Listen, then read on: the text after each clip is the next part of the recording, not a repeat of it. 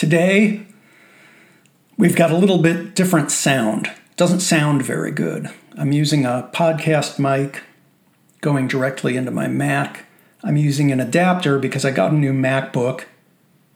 And of course, the inputs changed. Yet again, every time I get a new MacBook, and it's not like I'm getting one every year, I'll grant you, but every time I get one, new inputs. Now we're at Thunderbolt 3, which will also work with USB C, I think. I can't keep track of it anymore. My old interface won't work. I don't have the adapter for it. I do have the adapter for a USB 2 to a USB C or Thunderbolt 3 or whatever it is. So that's why I'm using the podcast mic. I'm actually, rather than getting an adapter for my interface, I'm getting a new interface because I need a different kind of interface anyway in order to record vocals here for the new album next month. So I'm just going to kill two birds with one stone. You don't need to know any of this, but that's the long version of why things don't sound so great.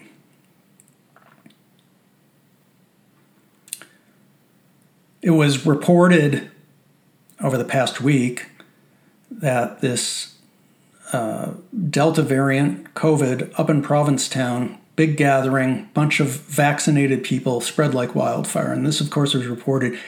And, you know, I'm not talking about, you know, uh, Frank's, you know, news website, but like New York Times, Washington Post reported that uh, the CDC found this out and uh, and is letting us all know that vaccinated people can carry around this virus and transmit it just as easily as unvaccinated people. Which is true, technically, but sort of left out in the headlines at least the important point which is that if you are vaccinated, it's much, much, much less likely that you're going to be infected in the first place. So it was a non news, and people piled on rightfully the media, but not enough people, in my opinion, piled on the CDC. It was a weird thing for them to release. It was a, it was just the kindest thing you can say about it is they really misplayed the ball. We have, uh, not always for good reasons, sometimes for very good reasons, we've lost trust in the past year and a half in our government and in the CDC regarding COVID 19. There, the messaging has been awful been contradictory, said one thing, now we're going to say another thing. And you get the, the real the people who apparently want us to spend the rest of our lives in masks said that's how science works. Things change. Yeah, but that's not how messaging works. Two different things there. We know how science works, but that's not how messaging works. How you speak has a lot to do with not only getting the results that you want from people, but much more importantly, gaining and keeping the trust of the public. Once you lose that trust, it's difficult to get it back, to say the least. It's extremely difficult. And I don't know if we're, if we're going to get it back. I've been reading uh, Michael Lewis's uh, most recent book, published pretty recently, I think, The Premonition, which um, talks about the, the roots of pandemic planning going back to, not that it started then, but going back to the Bush White House. And in typical Michael Lewis fashion, he introduces us to a cast of characters, all of whom are very likable and and often funny, and to a person, don't like a lot of uh, baloney, we'll say, and are smarter than everybody else in the room. This is the Michael Lewis template. He's been doing this at least since the first book I read by him, which was Moneyball. and uh, and it works. You you like these characters and you're rooting for them. Although we know how at least a big part of the story ended up turned out. But the CDC does not come off well at all in this book. And I don't think Michael Lewis is, is an anti masker or an anti vaxxer or, uh, or anything close to a, to a uh, foaming at the mouth right winger. I don't think this trust is going to be gained back by uh, by the CDC and by our federal government. Not for most of us. It's easy to think and to convince yourself that it's only the wackos who are skeptical, but that's if that was ever true, it's not true anymore. So you get that you know news release, press release from the CDC, and you go find the smart people. What are they saying about it? What's their take on it? Because you can't trust them. And it's a damn shame. I don't know where we're headed, but I hope to God things don't get much worse as we get into the fall and the winter because you're going to see open rebellion, I believe. And I really hope to God we don't see an unrelated and far worse pandemic because there's going to be a lot of people dead and a lot of deaths that could have been easily avoided had we been able to have a basic trust regardless of political affiliation in our in our government officials and agencies and in the experts. Simone Biles, the gymnast, pulled out of most of her Olympic events. I think she just announced yesterday or today that she was going to do the last one. At first, it was for unspecified, as far as I could tell, mental health concerns. And then she later said she had a case of what she called the twisties, which is apparently a, a gymnast term. The same, it means the same thing that or roughly the same thing that baseball players and golfers mean when they refer to having the yips. You kind of lose the ability to do, to perform. So, like Rick Ankiel with the St. Louis Cardinals, great pitcher, suddenly one day he couldn't pitch. Couldn't hit the strike zone. Uh, Chuck Knobloch, second baseman for the Yankees, suddenly couldn't throw to first base.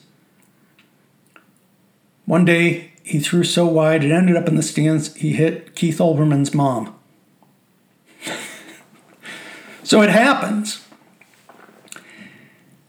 Naomi Osaka, the great uh, tennis player, and really, as far as I can tell, the heir, or do we say heiress, apparent to uh, Serena Williams, pulled out of, I believe, a Grand Slam event did she pull out of Wimbledon? I can't remember where I saw her win. She either won the French or she won Wimbledon, and then I can't remember. Anyway, mental health concerns, depression uh, that was going to be exacerbated by having to uh, fulfill her contractually obligated uh, appearance before the press after a match. She finds it very stressful, which I think is quite reasonable.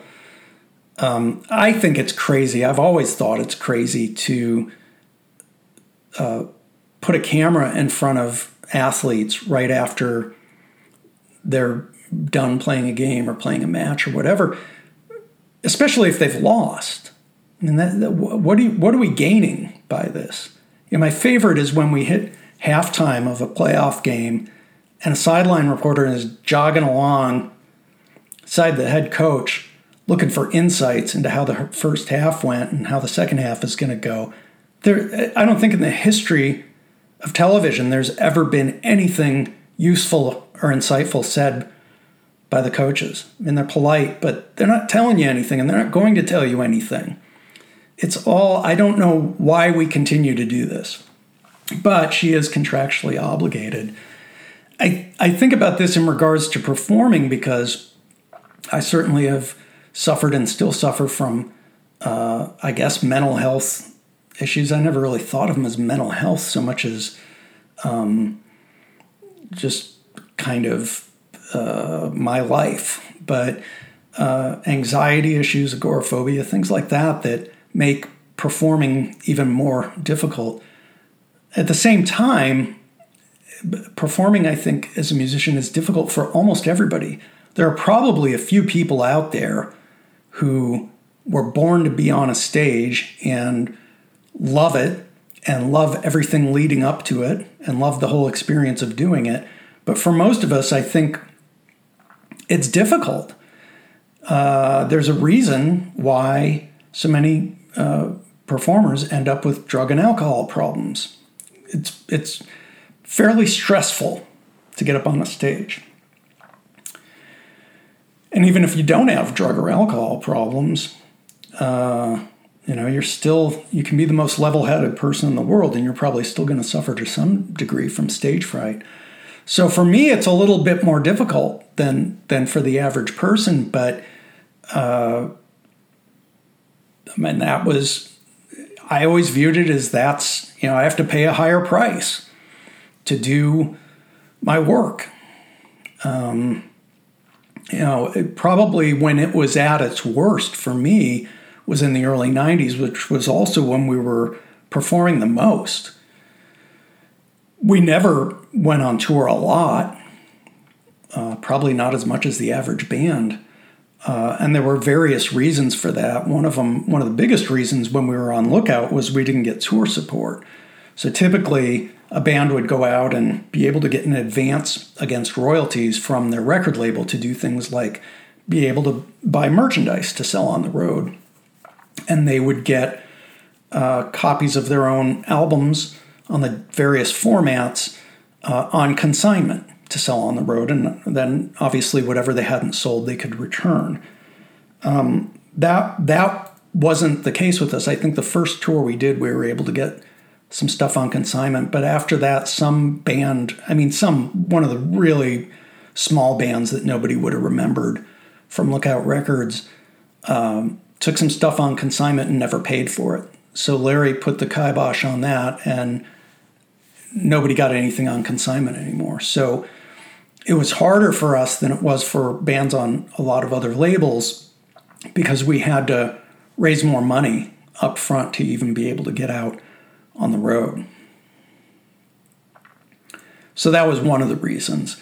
But in any case, at that time, we were performing, you know, reasonably frequently uh, around the Midwest and and on the road, and and it was very difficult uh, for me in all aspects uh, because in addition to everything else I was dealing with, I was also managing the band. I was driving probably close to half the time uh, on very little sleep. You know, we were staying um, on on you know people's couches and floors.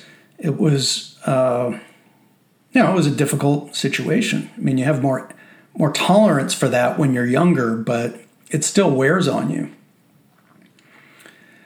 And uh, we had no manager uh, for most of the times we went out, we didn't have a um, anything like a road crew or even anybody to sell merch. So we were doing everything ourselves and and often not getting along really well in the process. So there was a lot of stress uh, just under regular circumstances, and then you add in all this anxiety, and uh, it was very difficult. But I did it.